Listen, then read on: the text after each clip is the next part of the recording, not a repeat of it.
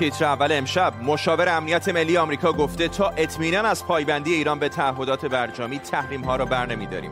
ادامه مذاکرات فشرده هسته ایران در وین همزمان با تایید غنیسازی شصت درصدی اورانیوم در ایران توسط آژانس بین‌المللی انرژی اتمی. گزارش فاینانشال تایمز از مذاکرات مقامات ایرانی و سعودی در بغداد: آیا تنش چندین ساله بین تهران و ریاض کاهش می‌یابد؟ و نه یعنی نه یا نه یعنی هزار چی. واکنش‌های گسترده به موضوع حساس نحوه حصول رضایت در رابطه جنسی در پی اظهارات محسن نامجو. به تیتر اول خوش آمدید.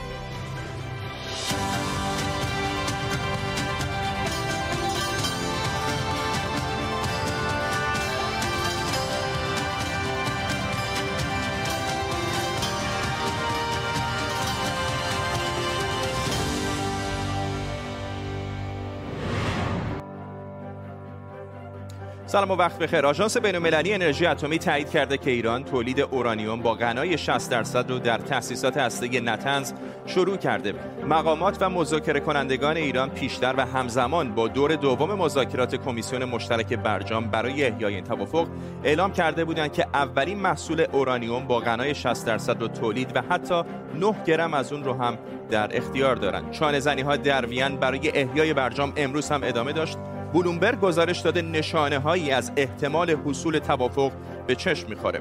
در طول برنامه با تیمی از زبده‌ترین کارشناسان و خبرنگاران این خبر و موضوعات دیگر رو بررسی می‌کنیم. پیش از همه بریم به پاریس. همکارم نیلوفر پور ابراهیم از پایتخت فرانسه به ما پیوسته. نیلوفر، کم و بیش از این ور از مقامات ایرانی، از مقامات اروپایی و امروز هم از مقامات آمریکایی حرفایی شنیدیم در مورد روند مذاکرات. یک تصویر کلی به ما بده که الان کجا ایستادن. گفتگوهای کارشناسی امروز هم ادامه پیدا کرده برای اینکه ببینن ادامه اون به چه شکل خواهد بود. نتیجه این گفتگوهای کارشناسی که مشخص میکنه آیا هیئت‌های مذاکره کننده در وین میمونن، به این گفتگوها ادامه میدن یا برمیگردن به پایتخت‌هاشون احتمالاً برای اینکه تصمیم گیری‌های دیگه‌ای رو انجام بدن. چیزی که نماینده ایران در آژانس آقای غریب آبادی بهش اشاره کرده اینه که نتایج این گفتگوها به طور منظم به مقامات عالی رتبه در ایران منتقل میشه و برای اینکه اونها در جریان بگیرن و در قرار بگیرن و در صورت لزوم تصمیمات از طرف اونها هم گرفته بشه. از طرف دیگه همونطور که اشاره کردی جیک سولیوان در گفتگویی که با فاکس نیوز داشته اشاره کرده به اینکه تا زمانی که آمریکا مطمئن نشه که ایران، یعنی با شفافیت و اطمینان نداشته باشه که برمیگرده به تعهداتش، تحریم ها رو برنمی‌داره. ولی به این هم اشاره میکنه که مذاکرات در وین سازنده بوده از این جهت که طرفین میدونن که با چه هدفی، تعهد در برابر تعهد، میخوان کار رو پیش ببرن. بنابراین به نظر میرسه هرچند که مشکله ولی به یک نتایجی رسیدن و اونطور که آقای عراقچی هم دیروز در مصاحبهش گفته بود یک تفاهم اولیه به وجود اومده برای اینکه طرفین بتونن کار رو پیش ببرن، هرچند که گفته اختلافات بسیاری هست و همچنان غیر قابل پیش بینی نتایج این گفتگوها. ممنونم از تو نیلوفر پور ابراهیم، خبرنگار ما در پاریس. موضوع رو بیشتر بررسی کنیم. مهران براتی، کارشناس روابط بین‌الملل از برلین آلمان به ما پیوسته. آقای براتی، آقای جک سالیوان گفته که تا زمانی که مطمئن نشیم ایران به تعهدات برجامیش پایبند خواهد بود، تحریم‌ها رو برنمی‌داریم. گمان نمی‌کنم از سمت ایرانی‌ها اگر تحریم‌ها رو بخوام بردارم مشکلی باشه برای تعهد به برجام. یعنی به نظر میاد هم حرفایی که از آقای بایدن پیشتر شنیدیم در مورد بحث غنی‌سازی و الان هم از مشاور امنیت ملی آمریکا داریم میشنویم، به نظر همه طرف‌ها دارن به یک توافقی میرسن. اینطور نیست؟ نه، این ظاهر مسئله است. چون جمهوری اسلامی شروع کرده که زیر تمام توافقات برجامی بگذره. در برجام تحقیق و توسعه و استفاده از ساندیلبوش‌های نسل پیشرفته، یعنی دو، چهار، شش، هشت، نه و غیره تا دو هزار و بیست و پنج ادامه داره. محدودیت غنیسازی زیر پنج درصد تا سال دو هزار و سی ادامه داره. نظارت بر مراکز ساخت ساندریبوش ها تا دو هزار و سی و پنج ادامه داره. همه این محدودیت ها رو جمهوری اسلامی زیر پا گذاشته و کارهایی میکرده که خارج از متن برجام. حال الان ما به اونجا میرسیم که به نظر میرسه جمهوری اسلامی خودش آماده کرده برای اون غنیسازی صد و نود هزار سویی که آیت الله خامنه‌ای خواسته بود و ساندیبروش‌های به تعداد لازم تولید کرده که هر تعدادی هم به دلیل حملات سایبری و غیره منهدم میشن، فوراً تعداد دیگر جاش میگذارن، نه نسل اولی بلکه نسل‌های پیشرفته. این مشکل رو برای آمریکا بسیار بسیار بیشتر میکنه که بخواد خیلی زود برگرده به شرایطی پیشین. گمان میکنید ممکنه که همچین درخواستی بدن که در واقع اون سانست کلاز یا زمانی که بعضی از این محدودیت ها لغو خواهد شد رو بخوان زمانش رو لایتناهی بکنن یا به تعویق بندازن؟ خب این تغییر زمانها فقط میتونه در شورای امنیت انجام بگیره، چون این مصوبه شورای امنیت بوده، تمامی برجامی که در اونجا تصویب شده. بنابراین باید توافق بکنن با روسیه، با چین، با آلمان، با فرانسه، با انگلیس، در شورای امنیت طرح جدیدی بیارن، اون وقت میتونن محدودیت‌ها رو کم بکنن. ولی به نظر نمیرسه که همچین راهی رو آمریکا مایل باشه بره. ممنونم از شما. مهران براتی، کارشناس روابط بین‌الملل از برلین آلمان با ما. فاینانشال تایمز گفته ایران و عربستان سعودی برای رفع اختلافات مستقیما مذاکره کردند. این روزنامه نوشته این گفتگو با میانجیگری عراق در بغداد صورت گرفته و شامل حملات حوثی‌ها به خاک عربستان هم بوده. همزمان روزنامه عرب نیوز به نقل از یک مقام سعودی مذاکره مستقیم میان دو کشور رو تکذیب کرده. روابط دیپلماتیک ایران و عربستان از زمان حمله به سفارت عربستان در تهران به پایین‌ترین سطح رسیده.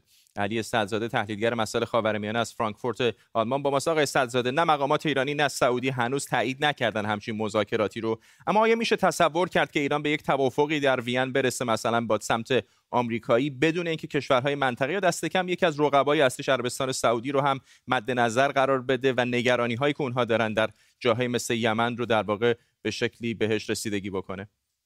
نه، قابل تصور نیست. یکی از اشتباهات مهمی که دو هزار و پانزده در برجام سابق انجام گرفت اینی که رضایت مخالفان منطقی ایران رو آن زمان آقای برک اوباما به دست نیاورد. به همین علت اسرائیل، عربستان سعودی و دیگرانی که در ایران با رقابت بودند به مخالفت‌هاشون ادامه دادن. الان هم عربستان سعودی میگه ما یا بایستی که در مذاکرات وین وین دخالت داشته باشیم و یا اینکه ما کماف سابق مخالف خواهیم بود. اگر مذاکره‌ای مخفی در پایتخت عراق بین ایران و عربستان سعودی صورت گرفته باشه، یکی از به اصطلاح اهدافش هم تسهیل مذاکراتی است که فعلا در وین ادامه داره.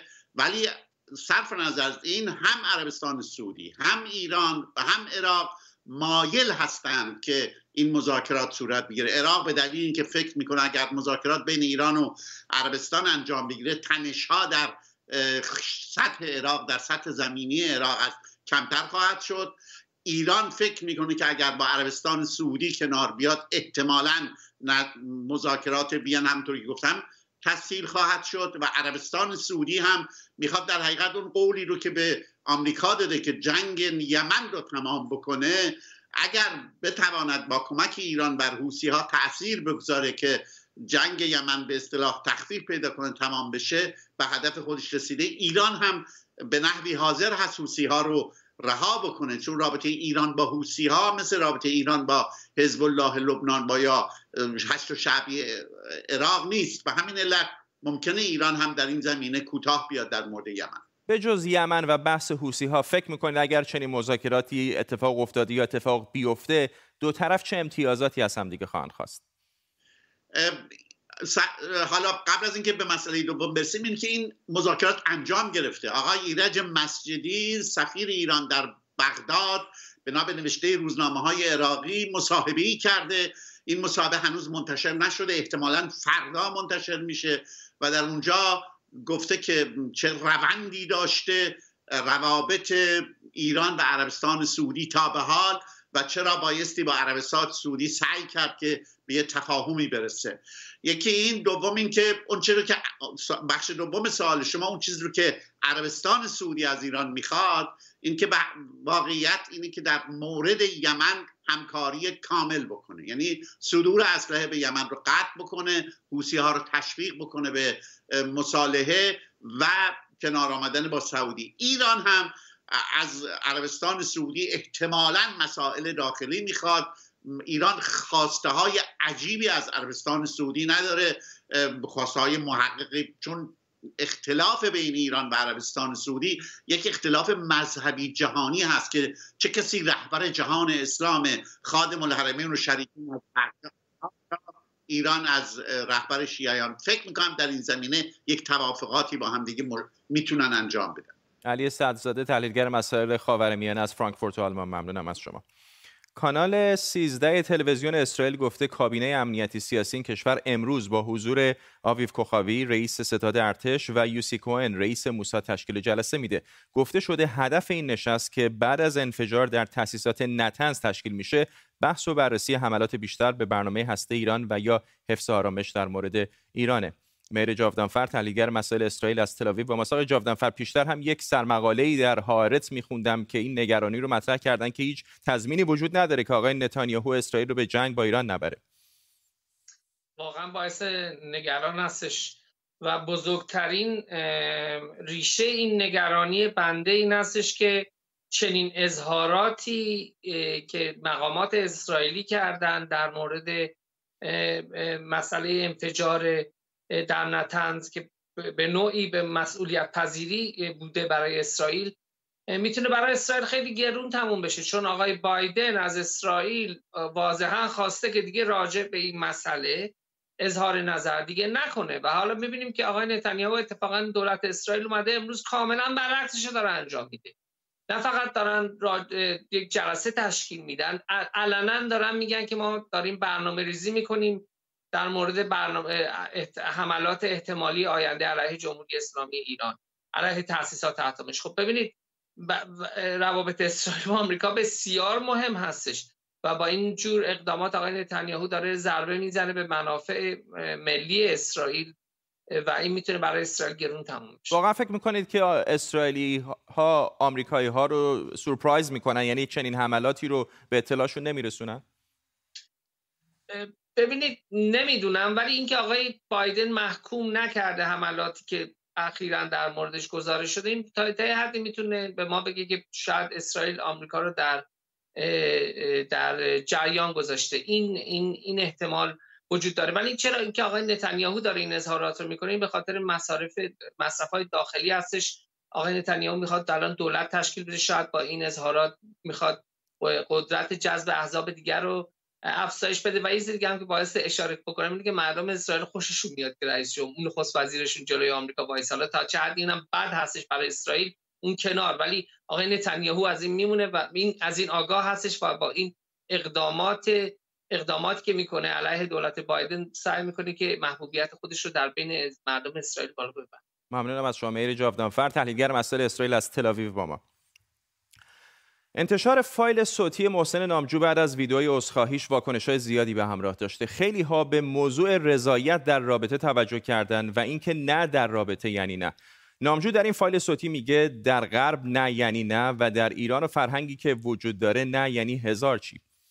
حسین اول شروع کنم نو مینز نو. کی میگه نو مینز نو؟ بابا کجای ادب؟ اصلا سراسر زیبایی ادبیات فارسی به اینا دقیقاً به خاطر همین که نومیز نومیز هزار تا چیز تا و تا تو نگاه میکنی کار من آه کردن از عیب فدای چشم تو این چه نگاه کردن است، یا نمیدونم نیازارند نازارند فلان بهمان. اصلا اصلا ایده ناز و نیاز کجا شروع شما تو ادبیات غیر فارسی پیداش میکنین؟ ناز و نیاز یعنی نیاز یعنی میل دیزایر و در این حال چیز کردن اوید کردن، اصلا همچین مفهومی تو وجود نداره تو چیز غرب.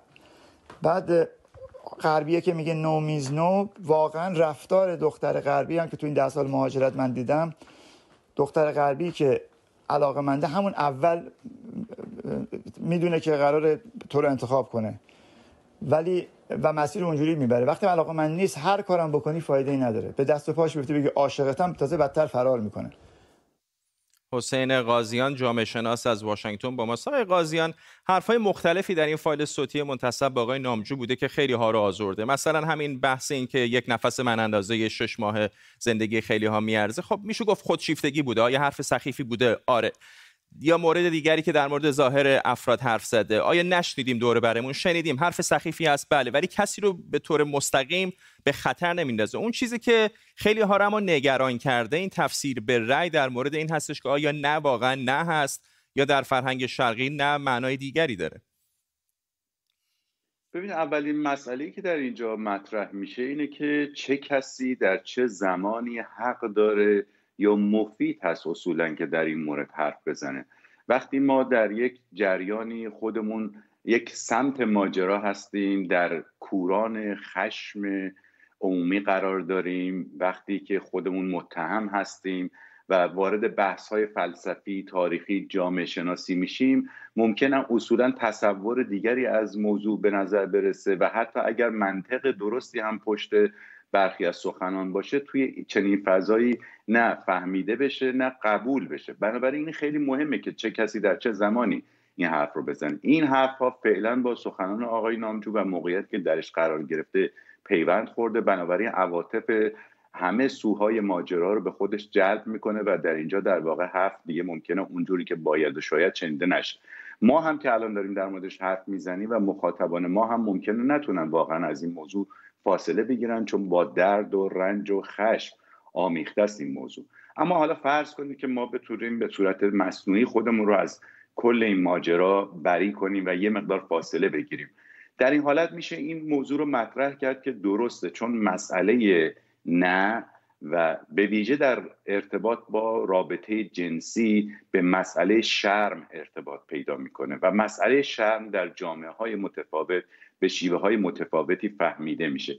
ما اینو داریم در مورد دو فرد میگیم که با همدیگه رابطه نزدیک و پذیرفته شده ای دارن، نه در مورد تجاوز که با زور و خشونت انجام میگیره و با عدم رضایت کامل توامه. اون یه موضوع دیگه است. در این موردی که ایشون مطرح کردن ظاهرا در مورد ناز و کرشمه است که در یک ارتباط عاطفی وجود داره و چون اون شرم ممکنه مانع بیان آشکار رضایت برای رابطه جنسی بشه، خودش مانع ایجاد کنه و اون وقت نه نه دیگری فهمیده بشه. اون بنابراین یه موضوع جدایی است که به زمینه فرهنگی هر کشور و زبانی که بیانگر اون زبان فرهنگی هست ارتباط داره و لزوما اونچه که در زبان انگلیسی یا در جامعه‌های غربی به معنی نه هست ممکنه در یک فرهنگ دیگه به معنی نه نبوده باشه، ولی اینکه تا کنون نبوده بله. به این معنی نیست که از این به بعد هم نباید باشه. این موضوعی است که ما میتونیم یاد بگیریم، بفهمیم، پیروی کنیم و جامعه سالمتر و متعادلتری فراهم کنیم که با زور و خشونت و تجاوز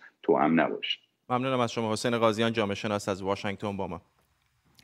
در لبنان، در حالی که اوضاع اقتصادی به شدت بحرانی شده، حزب الله لبنان، گروه مورد حمایت ایران، برای اعضا و وابستگانشون جیره مواد غذایی و سوخت با کارت یارانه درست کرده. اعتراضها به گرانی روزافزون مواد غذایی در این کشور ادامه داره و نیمی از مردم عملاً زیر خط فقر هستند. با رولا بحسون، روزنامه‌نگار و مجری تلویزیون در بیروت، حرف زدیم. وضعیت اقتصادی و اوضاع سیاسی در لبنان به شدت بحرانیه. مردم خیلی ناراضی هستن برای اینکه دیگه نمیتونن غذای اصلی روزانه‌شون هم تامین کنن. برق پشت سر هم قطع میشه و این مردم رو کلافه کرده. درسته که ما توی شبکه‌های تلویزیونیمون ژنراتور برق داریم، ولی خیلی از مردم نه ژنراتور دارن و نه سوختش رو که بتونن برق داشته باشن. لبنان داره بدترین شرایطش رو بعد از جنگ داخلی سپری میکنه. بر اساس گزارش بانک جهانی، میزان فقر در لبنان تا اواسط سال گذشته پنجاه درصد افزایش پیدا کرده. خب معلومه که تو این چند ماه وضع خیلی بدتر هم شده. سالیانه ده ها هزار نفر بیکار میشن و در حالی که بیکاری بیشتر میشه، میانگین حقوق هم دیگه کفاف خورد و خوراک روزانه رو نمیده. طبیعیه که این وضع بیشتر از همه جوونا رو آشفته میکنه که با بیکاری، فقر، نبودن آینده روشن و همینطور احزابی که به فکر حفظ قدرت خودشون هستن سر و کار دارن. حالا به همه اینا شیوع کرونا هم اضافه شده. خیلی از جوون‌ها دارن مهاجرت میکنن. شبکه‌های محلی لبنان در تسلط احزاب و منابع قدرت هستند. درسته که ما آزادی بیان داریم، ولی روزنامه‌نگارهای لبنانی وقتی توی شبکه تلویزیونی کار میکنن که به یه جناح سیاسی وابسته است، نمیتونن انتقادی به اون بکنن. برای همین خیلی صریح باید بگم که ما رسانه مستقل در لبنان نداریم. حتی این گرایش به جناح‌های مختلف در تلویزیون‌های بین‌المللی که برای لبنان اخبار پخش میکنن هم دیده میشه. شصت و دو سال رهبری برادران کاسترو در کوبا روز جمعه با سخنرانی طولانی راول کاسترو در کنگره هشتم حزب کمونیست به پایان رسید تا راه برای جوانترها باز بشه. این کنگره هنوز ادامه داره و همزمان شده با شصتمین سال حمله به خلیج خوکا. بیاین ببینیم قصه برادران کاسترو از کجا شروع شد. بیست و ششم ژوئیه هزار و نهصد و پنجاه و سه، چهارم مرداد هزار و سیصد و سی و دو، فیدل کاسترو همراه برادر و یاران انقلابیش تلاش کردند ژنرال باتیستا دیکتاتور کوبا رو سرنگون کنند، اما قیامشون شکست خورد. خیلی‌ها کشته شدند و خودش هم بعداً دستگیر شد. فیدل کاسترو نود و پنج سال پیش در یک خانواده مهاجر و ثروتمند در جنوب کوبا متولد شد. وقتی به هاوانا رفت تا حقوق به خونه کمونیست شد و مخالف سیاست دولت آمریکا که اون موقع از دیکتاتورهای آمریکای لاتین حمایت میکرد. بعدها با جنبش بیست و شش ژوئیه به عنوان رهبر کمونیستای کوبا شناخته شد. برادرش راول کاسترو هم که پنج سال از او کوچکتر بود همیشه همراهش بود. راول بیشتر به شوروی و مدل سوسیالیستیش گرایش داشت. فیدل کاسترو بعد از آزادی از زندان با راول و یک عده از انقلابیون دیگه به مکزیک رفتن. اونجا یه پزشک جوان آرژانتینی تصمیم گرفت و برادران کاسترو و رفقاشون همسفر بشه که داشتن میرفتن یه جنگ چریکی در کوبا رو شروع کنن. اون پزشک جوان کسی نبود جز ارنستو چگوارا. برادران کاسترو و چگوارا بعد از سه سال جنگ چریکی بالاخره موفق شدن رژیم باتیستا رو سرنگون کنند. کمونیست‌ها در حال قدرت رو به طور کامل در دست گرفتن که آمریکا محاصره اقتصادی کوبا رو تشدید کرده بود و از نیروهای ضد کمونیست حمایت نظامی میکرد که شصت سال پیش در چنین روزهایی به کوبا حمله کردند. برای همه مردم تحت ستم، شکست امپریالیسم در خلیج خوکا اولین شکست امپریالیسم در آمریکای لاتین و یکی از اولین شکست‌هاش در جهان. فیدل کاسترو که اول نخست وزیر بود، آذر هزار و سیصد و پنجاه و پنج رئیس جمهور شد و به شوروی نزدیکتر شد. در این مدت وضعیت اجتماعی اقتصادی در کوبا بهبود پیدا کرده بود و البته وضعیت آزادی بیان روز به روز بدتر می‌شد. فیدل کاسترو بعد از سی و یک سال بالاخره استعفا کرد و برادرش از اسفند هزار و سیصد و هشتاد و شش رئیس جمهور شد. در شرایطی که دیگه خبری از شوروی نبود، باز کردن درهای این جزیره خوش آب و هوا به روی گردشگران آمریکایی و کانادایی و اروپایی یکی از آخرین راه چاره‌ها برای دولت بود.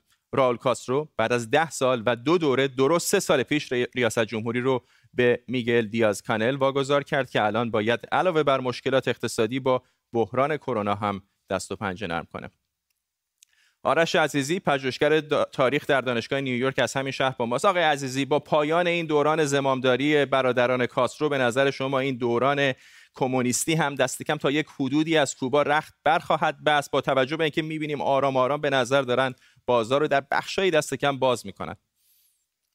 در واقع این چیزی که بهش میگن راه چینی یا راه ویتنامی و به همین عنوان هم در کوبا ازش صحبت میشه، یعنی حفظ همون سیستم تک حزبی و حزب کمونیست در اسم هست اما نظام بیشتر از نظر اقتصادی سرمایه‌داری میشه و باز میشه. این یک بسیار رایج هست همین رهبران کوبا و به نظر میرسه آقای میگل دیاز کانل که رئیس جمهور بود از اکتبر دو هزار و نوزده و الان در واقع دبیر کل حزبم میشه، عملا به این سمت بره، بخصوص بعد از اینکه راول کاسترو فوت کنه. بالاخره الان ایشون هشتاد و نه سالشه، به زودی میشه نود سالشه فوت میکنه. اما باید بگم که مقاومت هم علیه این زیاد وجود داره در کوبا. بسیاری هستن از کسانی که حتی خواهان دموکراسی هستن. من میتونم بهش بگم دموکراسی بدون سرمایه‌داری، یعنی خواهان دموکراسی سیون و دموکراسی کارگری اونجوری که حساب می‌کنن هستن، اما مخالف بازگشت به سرمایه‌داری هستن.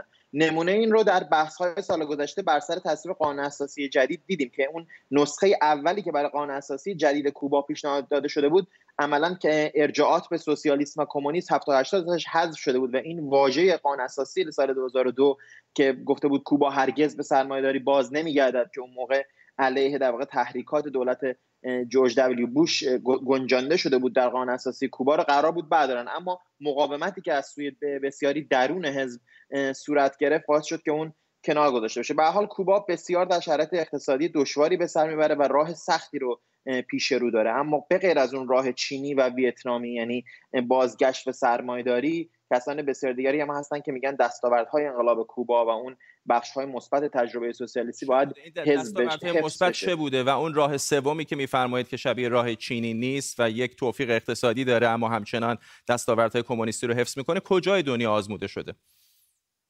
ببینید، از نظر کجای دنیا آزموده شده که به هر حال طرفداران سوسیالیسم سوسیالیسم دموکراتیک اعتقاد دارن که هیچ جایی نیستش که هنوز به طور کامل و به طور دوره طولانی آزموده شده بشه. خب تجربه های مختلف در شیلی، در سوئد، در حال حاضر به هر حال همونجوری که شما تجربه چهل سال حکومت حزب سوسیال دموکرات در سوئد وقتی آدم میبینه که به هر حال قدم‌های زیادی برداشته بودن. در حال همون سوئد هم بازار آزاد هست دیگه در نهایتش. اون در اون چهل سالی که حکومت حزب سوسیال دموکرات بود بازار آزاد بسیار محدود شده بود واقعا، و قصد حزب سوسیال دموکرات این بود که حزب سوسیالیست کارگری هم هستش بود، حالا میگیم سوسیال دموکرات، می‌خواستن برن به سمت لغو سرمایه‌داری. اما به هر حال کوبا، من اینو بدون تعارف میگم که کوبا با توجه تمام مشکلاتی که الان با توجه محاصره‌ای که شده بسیار راه دشواری خواهد داشت که بخواد حکومت در واقع سوسیالیستی حفظ بکنه بدون اینکه تحولاتی در منطقه بشه، چون میدونی که در ونزوئلا که حمایت میکرد از کوبا به اون روزگار بد افتاده، و حتی در برزیل مثلا وقتی بولسونارو ارسال پزشکان کوبایی به اون کشور قطع شد. خاطر در کوبا بسیار روزهای سختی پیش رو است و الان از بدترین روزهاش در از دهه نود تا الان بوده بدون شک. اما جدال بر سر آینده ادامه خواهد داشت. آرش عزیزی، پژوهشگر تاریخ در دانشگاه نیویورک، از همین شهر با ما به این ترتیب ما هم میرسیم به پایان تیتر اول امشب. تا فردا ساعت هشت شب به وقت تهران، بدرود.